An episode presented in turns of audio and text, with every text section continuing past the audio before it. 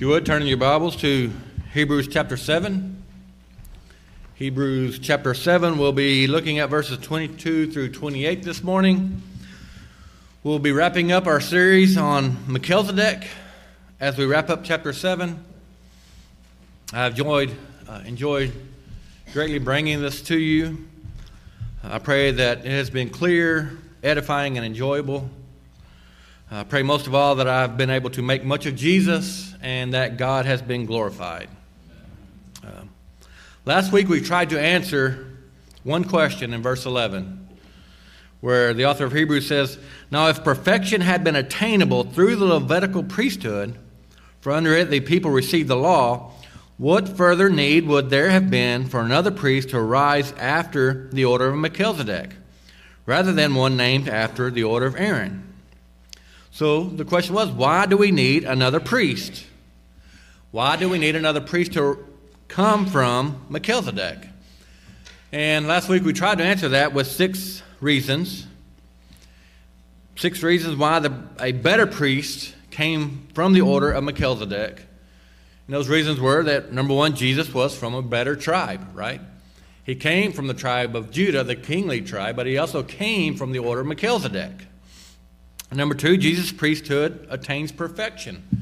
As we just discussed last week, the uh, Levitical priesthood could not bring any type of perfection. They kept having to go and offer sacrifices over and over and over again because it couldn't attain perfection. And the, the Levitical priests died. they constantly died and they had to bring in another priest. Number three, Jesus' priesthood was forever. Again, as we said, that his priesthood is forever because he has the indestructible life. He lives forever. He has already rose from the dead. And number four, this change in the priesthood changed everything. It changed everything. It changed the way they worshiped. All those things back in the Old Testament and Old covenant structure pointed towards Christ, pointed towards Him. He is a fulfillment of all those things. And then we looked at number five the priesthood from the line of Melchizedek brings us true and better hope.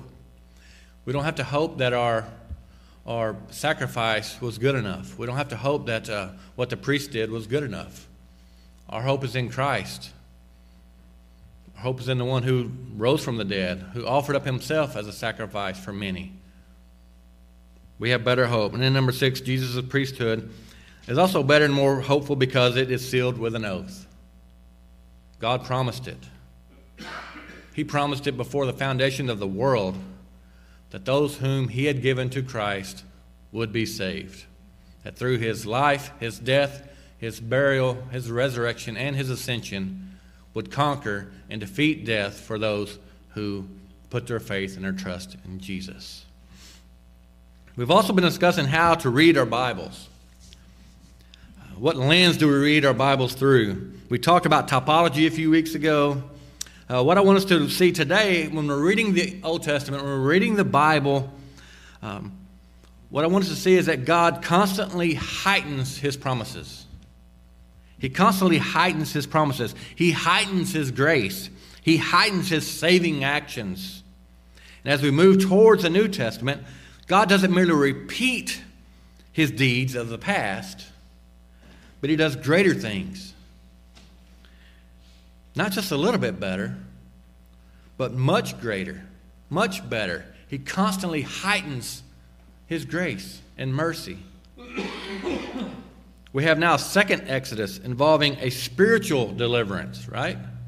We have a new covenant, a better covenant, one sealed with an oath, as we've been talking about. We have a new creation, right? All of us now who are in Christ are a new creation. We have a new people, which includes Jews and Gentiles. Praise God for that, right? We have a greater Moses. We have a greater David, a better king, a true king, a sinful king. We have a greater Elijah, the great prophet, the best prophet, the true and perfect prophet.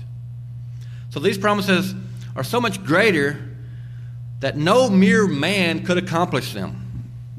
God Himself must come. The servant of God must come bearing God's name, bearing His name, And the Spirit of God must come and not just come down upon people, as you see in the Old Testament, but the Spirit of God comes and He indwells people. So as we read through Scripture, that's what we should be looking for, is these greater accomplishments by God. Looking for a greater and better promise that only God Himself can accomplish. And that is what Jesus has done. And I believe that's what the author of Hebrews is teaching the Hebrew people in this book. And then in turn, teaching us. Jesus accomplishes all those things. He is better than all those things in the Old Testament. So let's read our text this morning Hebrews chapter 7, verses 22 through 28. Verse 22 says, This makes Jesus the guarantee of, our, of a better covenant. The former priests were many in number because they were prevented by death from continuing in office.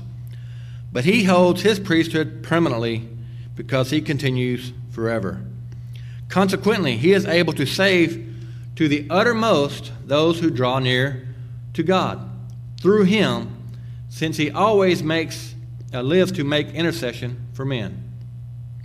For it was indeed fitting that we should have such a high priest, holy, innocent, unstained, separated from sinners, and exalted above the heavens he has no need, like those high priests, to offer sacrifices daily, first for his own sins and then for those of the people, since he did this once for all when he offered up himself. For the law appoints men in their weakness as high priest, but the word of the oath, which came later than the law, appoints a son who has been made perfect forever. Father, I thank you again for your word. Lord, I thank you that we can gather on this Lord's Day and worship you. So, Lord, I pray that as you speak to us through your word, that you will change us, Lord, that you will uh, draw us to repentance and draw us to more faith, Lord, in that we will honor you and worship you more through your word and through what you have accomplished. Lord, thank you that you did not leave us in our sins. Lord, that you sent your Son to come to this earth to live the life we can never live, to die the death that we so much deserve, to take the Father's wrath upon yourself, to defeat death, to rise again, and to ascend into heaven where you sit on your throne,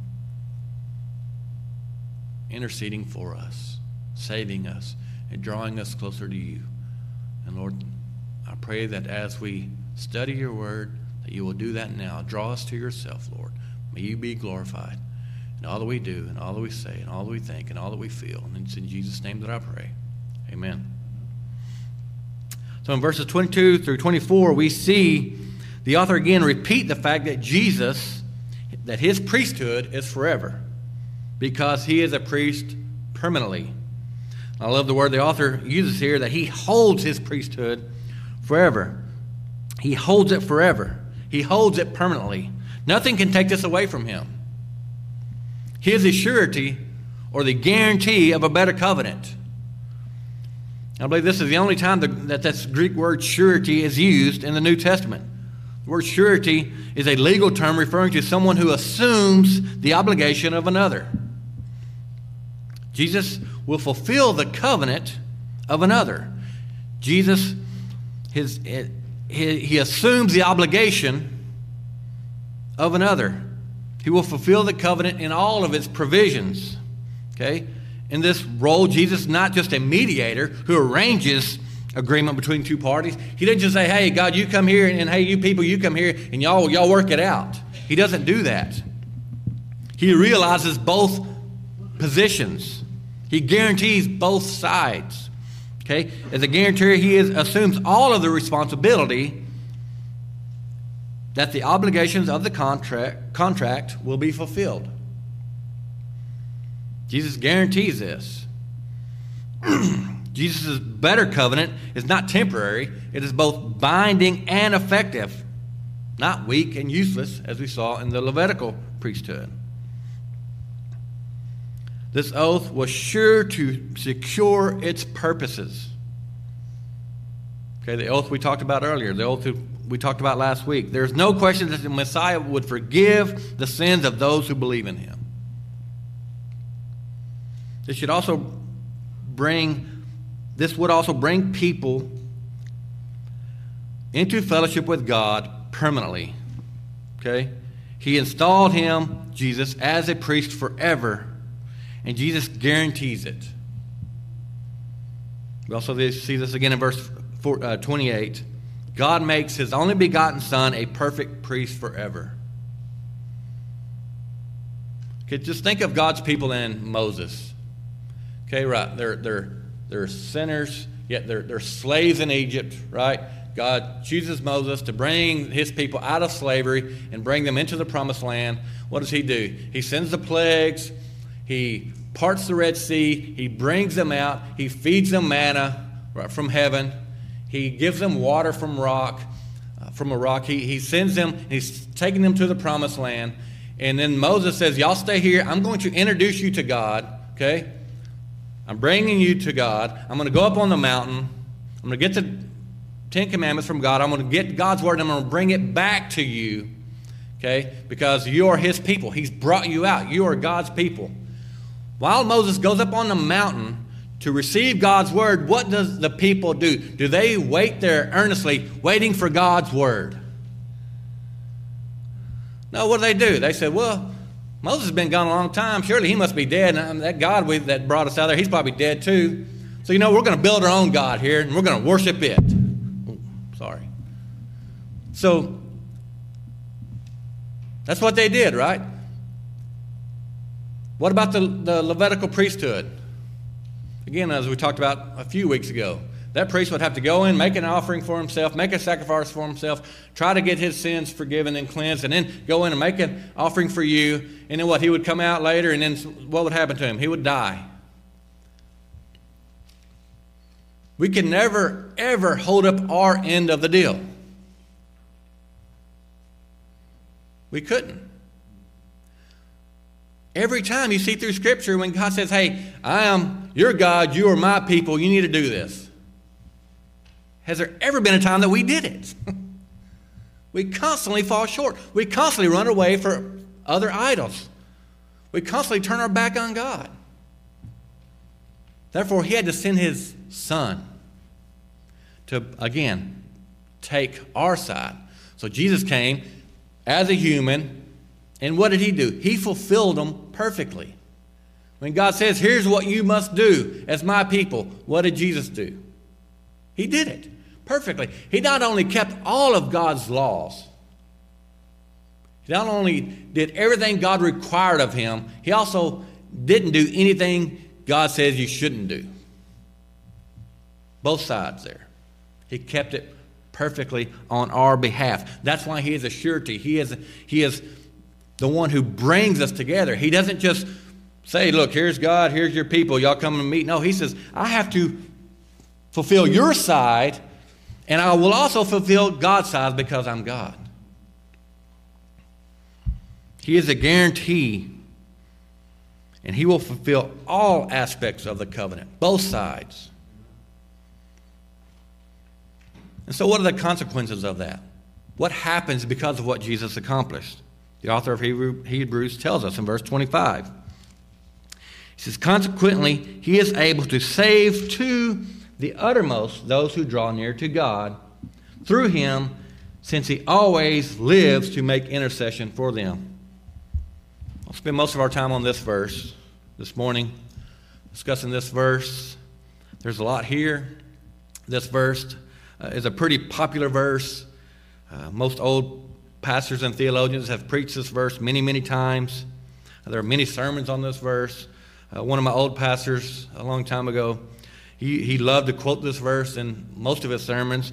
He would quote it often saying that, uh, that God is able to save from the guttermost to the uttermost those who draw near to God. So he loves quoting this verse, and it is a, a, a great verse. And so, again, I'll spend most of my time on this. But who is Jesus able to save here? Verse 25.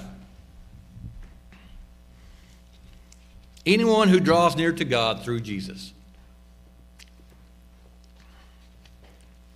Does that mean anyone? Does that mean male or female? Does that mean rich or poor? Does that mean those who are smart or those who are not? Praise God, it does. Those who grew up in church or those who didn't? Those who know how to read well and those who don't? Anyone who's red, white, black, or brown? Yes, all people everywhere, right? All people everywhere. Jesus is able to save. We see this in Revelation, right? In the worship of Jesus, our King. It says, A great multitude that no one could number from every nation, from all tribes and people and languages, standing before the throne, worshiping Jesus. It's an amazing picture. People from all over the world, from all time. More people than we can number worshiping our Lord. What a great picture. What then must these people do? Is the next question I have in verse 25. What must they do to draw near to God? What does this look like? This could be a hard question for some of us. What does it look like? What does it really look like? Is it getting baptized? Is it going to church on Sundays? Is it bowing your knees in prayer? Is it the way you pray? Because truly, there are many amazing, there are many people who can pray amazing prayers, all the while running away from God. Often we can go through the, mo- the motions of Christianity. I love what Spurgeon says here. He says that we can break the Sabbath here in this building on Sunday just as easy we can break it at the park. We can break the Sabbath just as easy in this building here on Sunday as we can at the lake on Sunday.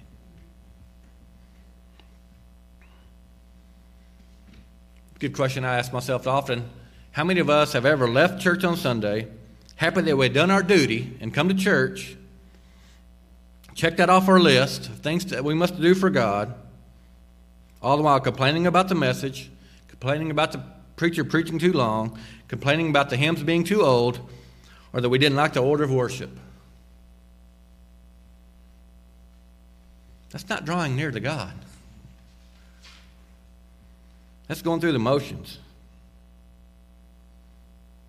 It's going through the motions of a religion.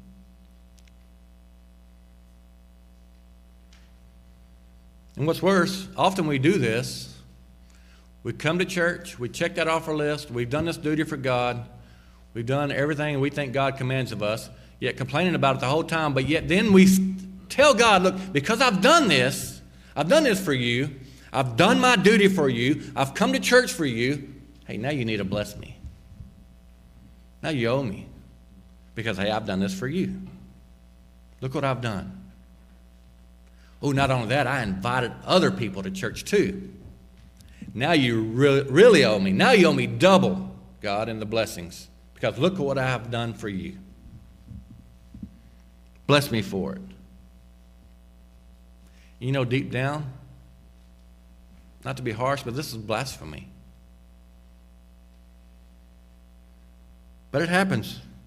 We don't draw near to God. Instead, we draw near to His blessings, and we think that He owes us. We also try to draw near to God half heartedly. We bring, bring half our lives to God. We try to keep the other half for ourselves. There are certain things we want to keep. We don't want God interfering with this certain aspects of our life. God, I'll give you this much, but I'm keeping this. I don't want you interfering with this. This is stuff I really, really love.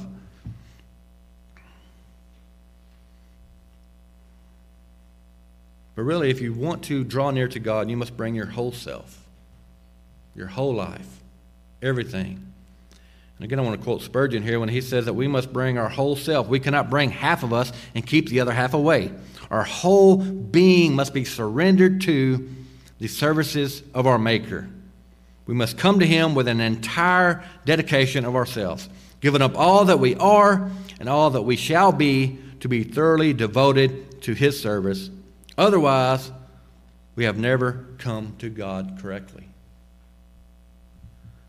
Spurgeon doesn't beat around the bush here. We often try to love the world and love Jesus. What does John say? 1 John 2:15 Do not love the world or the things of the world. If anyone loves the world, the love of the Father what? Is not in him. And I believe the American church is in trouble today. I believe most of you would uh, agree. We've talked about this often.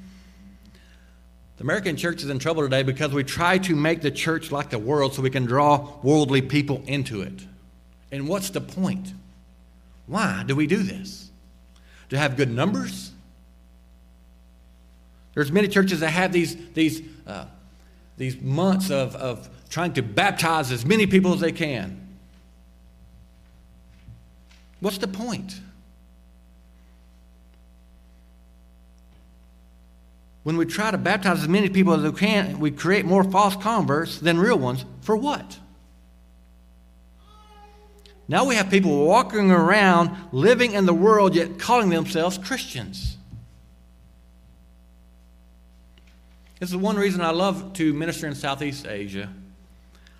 Because there you're either Christian or you're not. Because when you give your life to Christ, you give up everything else because it's basically taking, taken away from you. So you're either a Christian, sold out for the Lord, or you're not. I had one lady who wanted to be a translator for me there. But I told her she couldn't translate for me because she, she spoke really good English. I mean, she was really good. But she was not a Christ follower. She was not a Christian. And I told her, therefore, you can't translate for me because you don't actually know what I'm saying here. The Spirit is not in you to translate what I'm saying. I said, Do you understand that? She says, Yeah, okay, I understand. I said, Okay, well, repent of your sins, put your faith in Christ.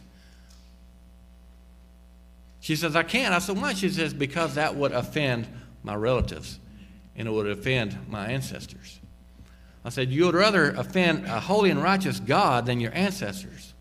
And she says, At the moment, yes. I said, okay, you understand the consequences of that action? She says, yes. But then you know what she said right to that? I understand, but can, can we still be friends? Can I still hang out with you? Absolutely, you can. She said, okay, good. That's the difference. It didn't offend her. She didn't get mad at me and run away from me. She said, okay, I understand, but I still want to hang out with y'all. I want to be friends with y'all. There's no straddling the fence there.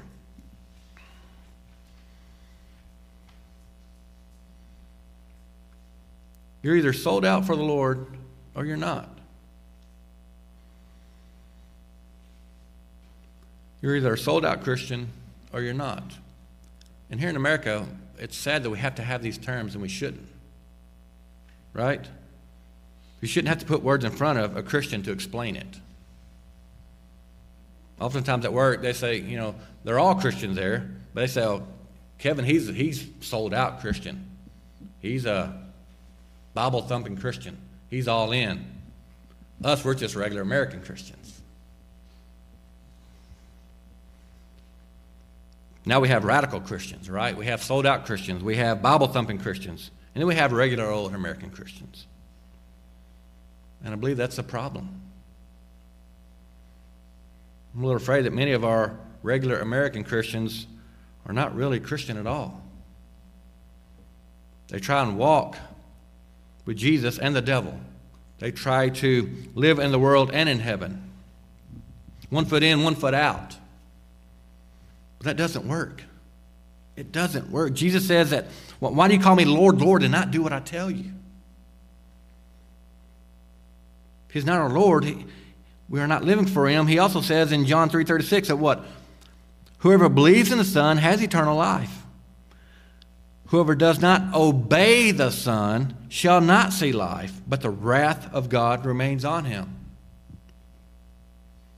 Jesus says in John 8 12, I am the light of the world. Whoever follows me will walk will not walk in darkness, but will have the light of life. We will not walk in darkness. We may fall into sin, right? We still have flesh. We still fall into sin. But we're not going to run to it and waller in it and love it. John 14, 15, he says again, If you love me, you will keep my commandments. Again, this is not a suggestion, this is a requirement from the King of Kings. He's telling his followers, If you love me, you will keep my commandments. He also says, Whoever has my commandments and keeps them, it is he who loves me. We cannot say we love Jesus and live like the world. It's impossible. We must draw near to God with our whole being, our whole life, with everything that we do, with everything that we think, with all that we say, with our fit. Everything should be given totally to the Lord. Drawing near to God means loving Him above all else. A radical word that Jesus says in, his, in, in our love and our devotion to Him he said it's like what? Hating our own life, hating our own spouse, our husband, our wife. It's like hating our own children. It's like hating our own parents. He says our love for Him should be so much higher that it's like hatred for everything else.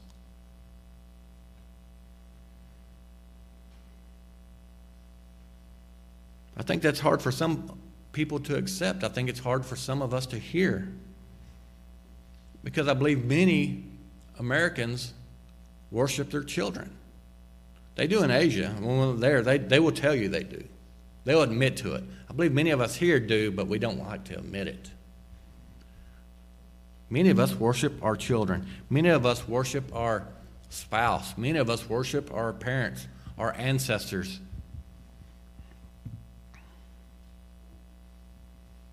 There's some of us who worship our job or money Jesus says, What, what does it profit a man if he gains the whole world yet forfeits his soul? He also says a radical word saying that what it's easier for the camel to go through an eye of a needle than it is for a rich man to inherit eternal life. I believe the disciples understood that well because they said, Well, who can inherit eternal life then? Who can go to heaven? He says, Well, man, it's impossible. But then what did he say? With God, all things are possible. So we cannot serve God and money. Spurgeon again says that if we are to draw near to God, then that means leaving something else, leaving other things behind. If we're going to God, we're going to leave other stuff. We must leave our sinful lifestyle. We must leave our good works and our bad works, right? They won't save us. We must leave our self righteousness behind. They are not good. We are not good. We have all sinned and fall short of the glory of God. We must leave all of this behind to truly follow Christ, to truly draw near to God. And then, third question how do we draw near to God? Through Christ, through Jesus. We cannot do it on our own. Can we see that in our verse? Those who draw near to God through Him. Through Him.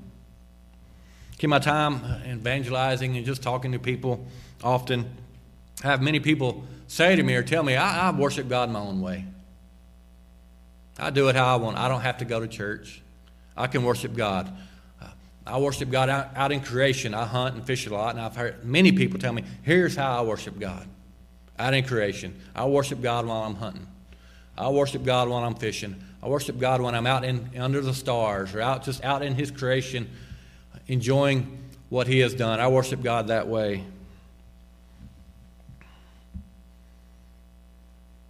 But as we discussed earlier, Jesus commands us to worship Him a certain way. And if He demands us to worship Him a certain way, then I would expect that this is the way we should worship God. Because the bottom line is, He will not accept those other kinds of worship. He will not accept it.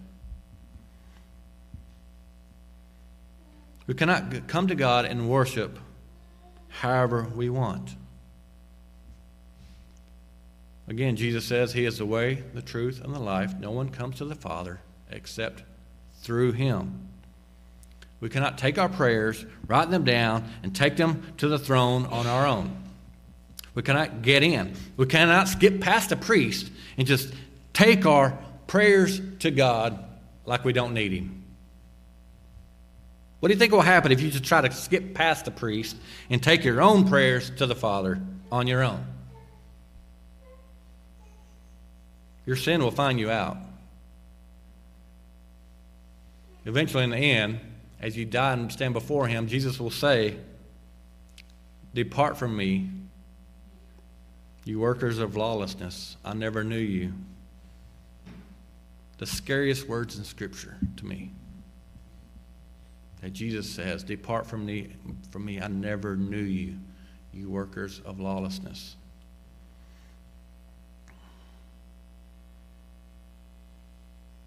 We discussed this a few weeks ago, actually, in our men's breakfast. We're discussing prayer, how we just cannot go to God in prayer on our own strength or on our own way. Uh, after the sin in the garden, we've all now, we're sinners. We're all barred from God, we're banned from God's presence, so we need a mediator. Our prayers must be put on the chest of Christ, sprinkled by his righteous blood, therefore cleansing uh, our unrighteousness, and then brought into the presence of God the Father through Christ.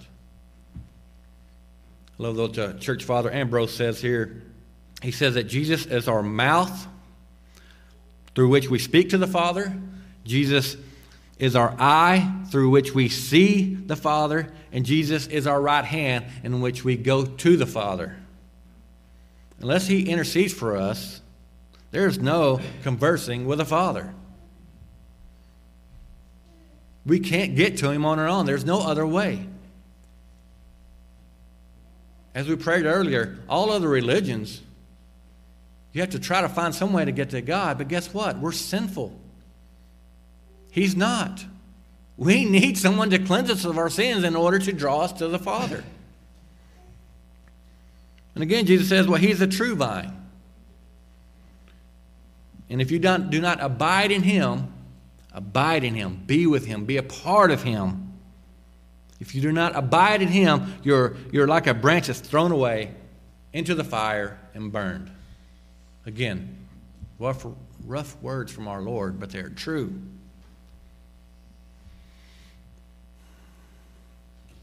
Number four, Jesus always lives to intercede for us. Right. He says, Those who draw near to God through him, since he always lives to make intercession for them. He always lives to make intercession for them. Again, I love those words.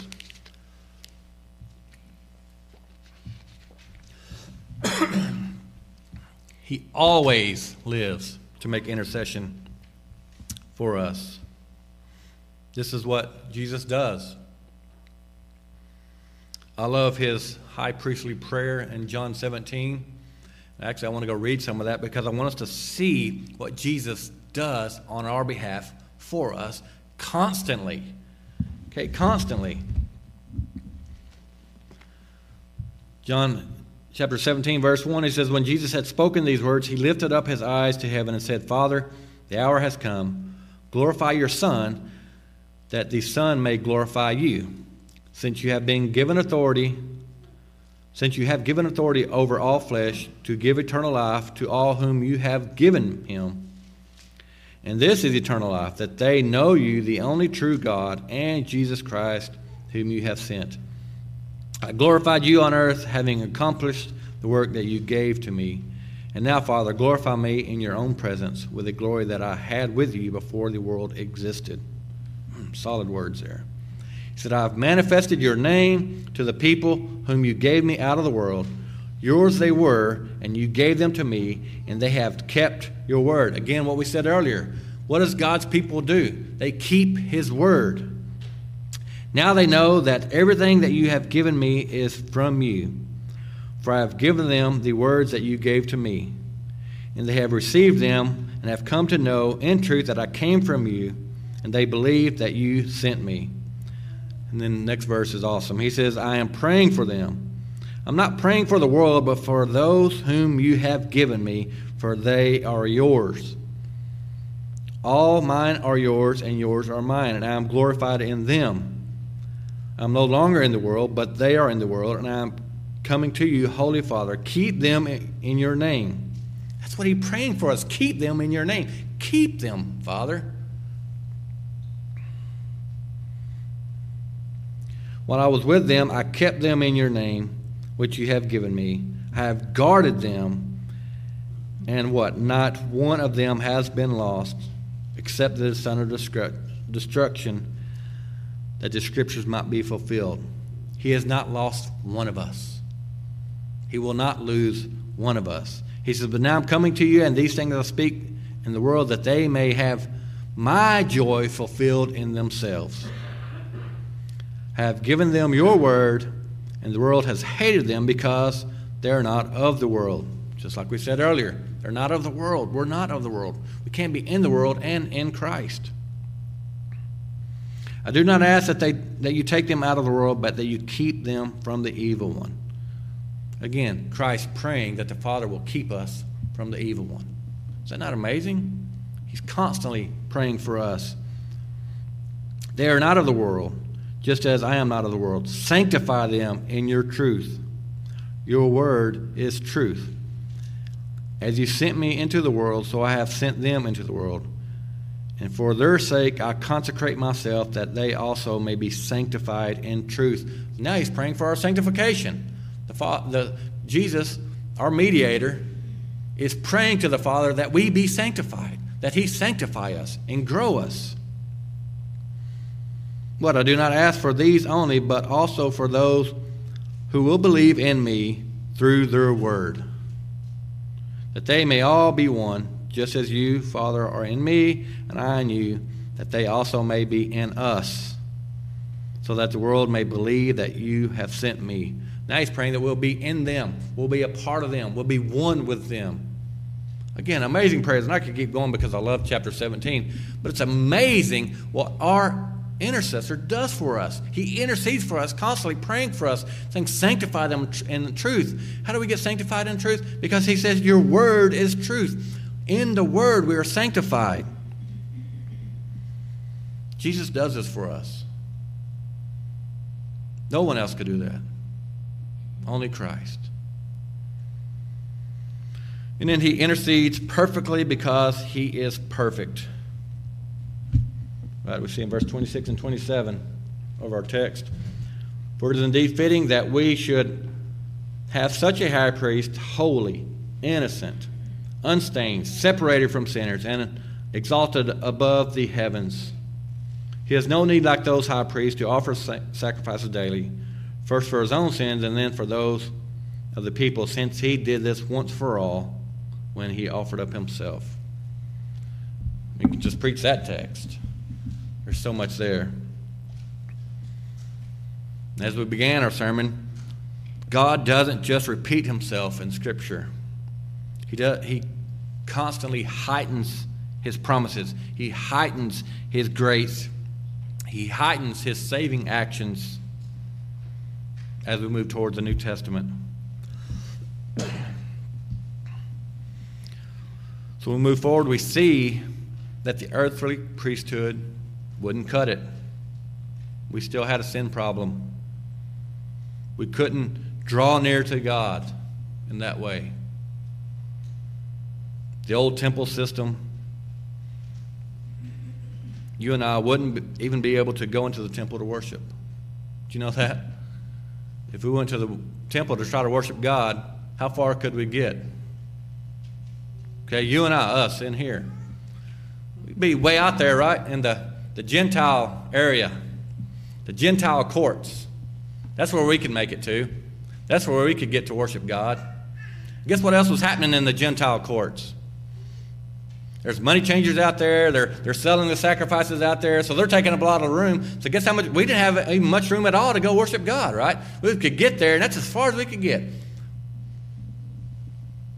Surely couldn't go into the temple. And we absolutely could not go into the Holy of Holies to worship God. We couldn't get in there to draw near to God. We couldn't even get to the altar. We'd be way outside. But even for the Jewish people, only the high priest for that year could enter the Holy of Holies. And if he did that with a sinful heart, he could die in there. So no one really drew near to God through that. None of that could get us there. So what? God increased his mercy and his grace by sending his own son. Jesus, being our high priest, he broke down the lattice that kept us out of the temple area. He broke down the curtain. He ripped the curtain in half that kept us out of the Holy of Holies. How? Because He is holy, because He is innocent, because He is unstained, because He is separated from sinners and exalted above the heavens. He could enter in, He could tear it apart, and He could say to us, What? Y'all come in. Follow me.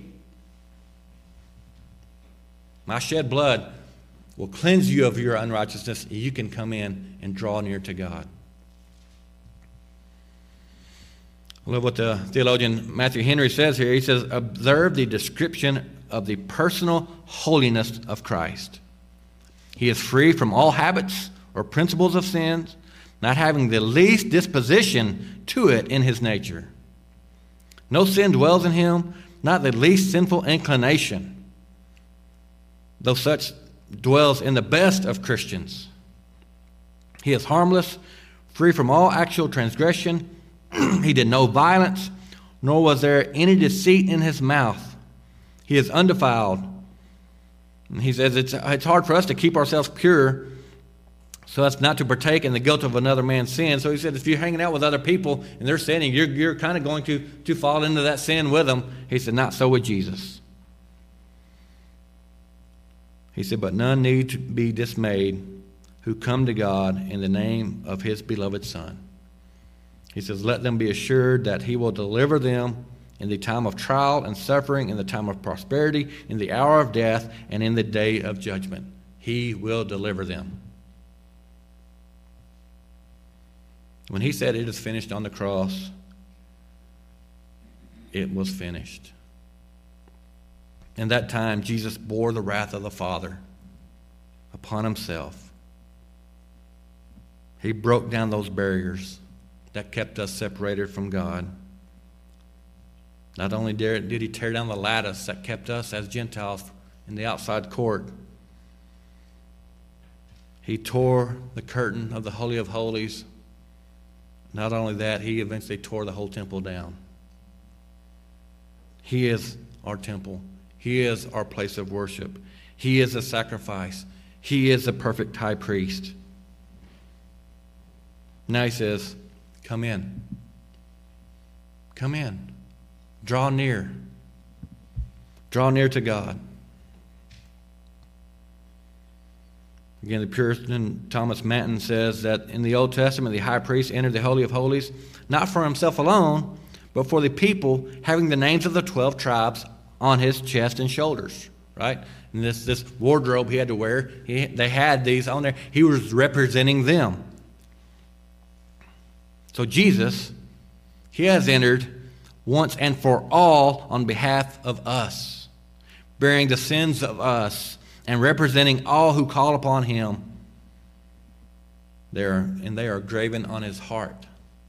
As he entered, he represents us. So, what does this look like for us? Again, John tells us, 1 John 1 9. Don't, most of y'all know the verse, right? If we confess our sins, He is faithful and just to forgive us our sins and cleanse us from all unrighteousness. Right? That's what it looks like for us. We turn from our sins.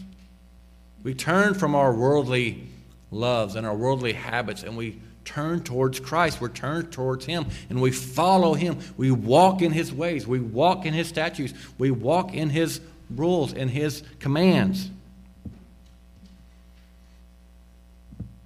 And I love verse 28 as we wrap up. He says, For the law appoints men in their weakness as high priests, but the word of the oath, which came later than the law, appoints a son has been made perfect forever. One final contrast between the two systems. On the one hand, the law points men in their weakness. But on the other hand, we have a son who has been made perfect forever. The contrast can't be any greater.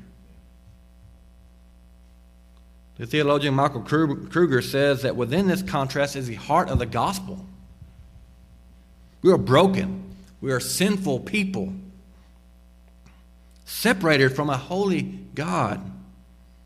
And no ordinary priest no earthly system, no animal sacrifice is enough to bridge that gap.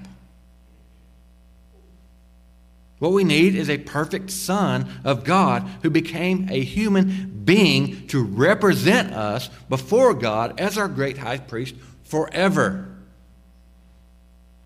Because of his perfect obedience and indestructible life, we can have a great confidence that our sins are forgiven and that we now can draw near to God with confidence. We can draw near to God with confidence. We can draw near because what He has done and what He has accomplished. This Savior is available again to who? To all. To all who call upon His name. To all who turn from their sinful lifestyle and turn to Christ. It's available to all. Why trust in anything else? Repent of your sins. Put your faith in Christ. He is our great and indestructible, forever high priest. And for that, we worship him. Father, thank you again for your word. Thank you for your son. Lord, without him, we would have no hope. Without him, we would be left in our sins. Without him, we would be wandering around helpless. So thank you for sending him. Thank you for sending him to live the life we could never live. And again, to die the death we deserved. Lord, thank you that in his resurrection and ascension, he made a way for us to draw near to you. Thank you, Holy Spirit, for coming and not just coming upon us, but indwelling us, for changing us, for sanctifying us, for giving us that peace that surpasses all understanding, for showing us who Christ is, for showing us who the Father is, and for changing us constantly, sanctifying us and sealing us, knowing that nothing can ever take you away from us. Lord, I pray that today has been glorifying to you. I pray that this Lord's Day that it was a fragrant offering to you. Lord, I pray that we will leave here with your joy. And in Jesus' name I pray. Amen. Amen. as we